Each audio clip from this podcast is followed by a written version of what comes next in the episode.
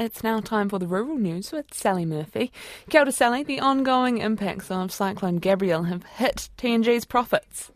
Kia ora, Charlotte. They have. The company's just reported a net loss after tax of $64.2 million for the year to December, a huge fall from the $3.3 million loss the year before. Cyclone Gabrielle last February severely affected four of T&G's orchards and flooded some of its facilities.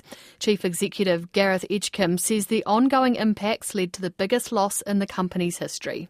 If we look at that loss, it's uh, a combination of things. We we lost physically lost a lot of assets uh, in the flood, orchards, and then a whole bunch of equipment. Then, obviously, we had a whole bunch of the disruption and cleanup costs associated with getting back into operation last year. And then, of course, we rely on a lot of revenue from our own orchards and then from third party orchards. And given the fact that a lot of that crop had been underwater, we weren't able to process that for export last year. And so it's a combination of all of those things together that ended up in such a significant event.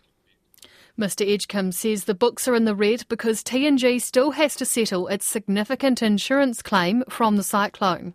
We are still confident we will secure more funding or a higher claim coming out of the result of that. It's, it was prudent from accounting point of view to make sure that we only booked in the year levels that we were very confident of, of being able to lock down whilst we still work through the finalisation of that claim, which we hope to get locked away by the mid year Gareth Edgecombe says settling the insurance claim and and a bigger apple crop this season should see T&G return to a profit this year.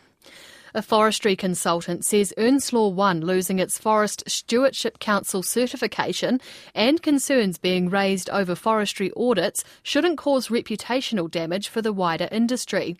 Earnslaw 1 recently lost its F SC certification, a badge that's supposed to prove a forest is under responsible management due to damage caused in Tolaga Bay from its forests back in 2018. And just this week, a damning report was released from an independent assessor which pointed to big shortcomings of audits done in New Zealand forests by SGS.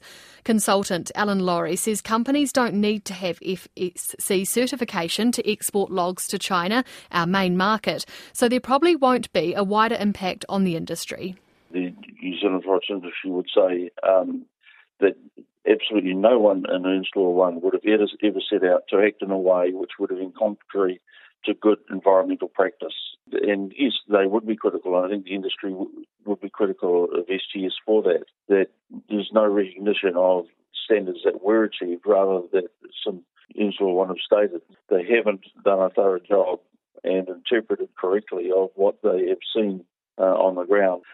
At the end of the day, in terms of the wider reputation of the forest, forest industry, most believe that there won't be a great impact. Um, uh, for example, uh, as a, a, company or as an industry, we don't require FSC certification to sell logs uh, to China, for example. That's Alan Laurie, and we've reached out to SGS, the company which audits New Zealand forests, for comment.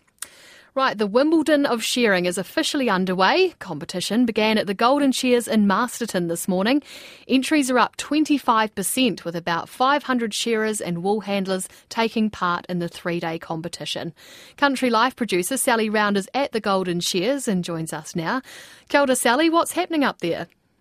Kia ora, Sally. Well, I'm standing in the sheep yards here outside the War Memorial Stadium in Masterton, and the sheep have been unloaded. There's about 4,000 that will be shear, shorn over this three-day competition.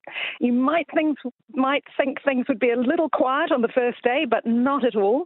This is New Zealand's premier shearing um, competition, and uh, there's sweat, there's muscle, there's cheering from the stands, and uh, families are pouring in. These shearing, big shearing families from all over Master, uh, all over Masterton is buzzing. Um, this morning, novice and junior shearers and wool handlers have been put through their paces, and I've been watching the wool pressing heats, which is around when 160 kg of wool is squeezed into bales, packed and branded. And this is the only uh, competition of its kind in New Zealand and perhaps the world, I'm told. But the big news, Sally, is that the defending champion Rowland Smith, who's won the trophy at the Open shearing event eight times, has pulled out due to injury. Yeah, that's sad to hear he's not competing, but plenty of others are. Who is competing? Well, there's plenty uh, from all over New Zealand. Um, you know, this is three quarters of the way through the shearing competition season. The organisers are really buzzing over the increased number of entries, and particularly those young uh, novice uh, and, and, junior entries. 200 out of the 500 entries are from that novice and junior grade. Now, we've also got Kiwi and Aussie competitors and um, others from at least a dozen countries from as far away as Mongolia. And everyone can tune into the action from home. They can indeed. The event is live streamed. You have to pay for it, of course. Um, it goes all around the world, and apparently they do even tune in from Mongolia. The big event is on Saturday, the Open final, and everyone's looking forward to a big match between. Uh, well, they were looking forward to the big match between Smith and Toa Henderson from Northland, but now Smith is out. It's anyone's guess. And don't forget, there's also the teddy bear sharing competition for the little ones. Awesome. Hey, thanks so much, Sally. That's Sally Round reporting from the Golden Shears. To other news, research trials on a Hawke's Bay farm are showing crops with strong root systems are growing well in land smothered in silt during Cyclone Gabrielle. Plant and food research are testing crops that are economically significant in the region in the hopes the results will help the vegetable growing industry get back on its feet faster. Scientist Dr. Eduardo Diaz de Oliveira says growers need to know what to grow as many are unable to clear silt from their land. If you have all the money in the world and you want to scrape it off, go for it. But nobody does, right? So how can we make decisions with what we have and moving forward? And then maybe just use the silt to our advantage. We got maize, we got broccoli, we got carrots and peas.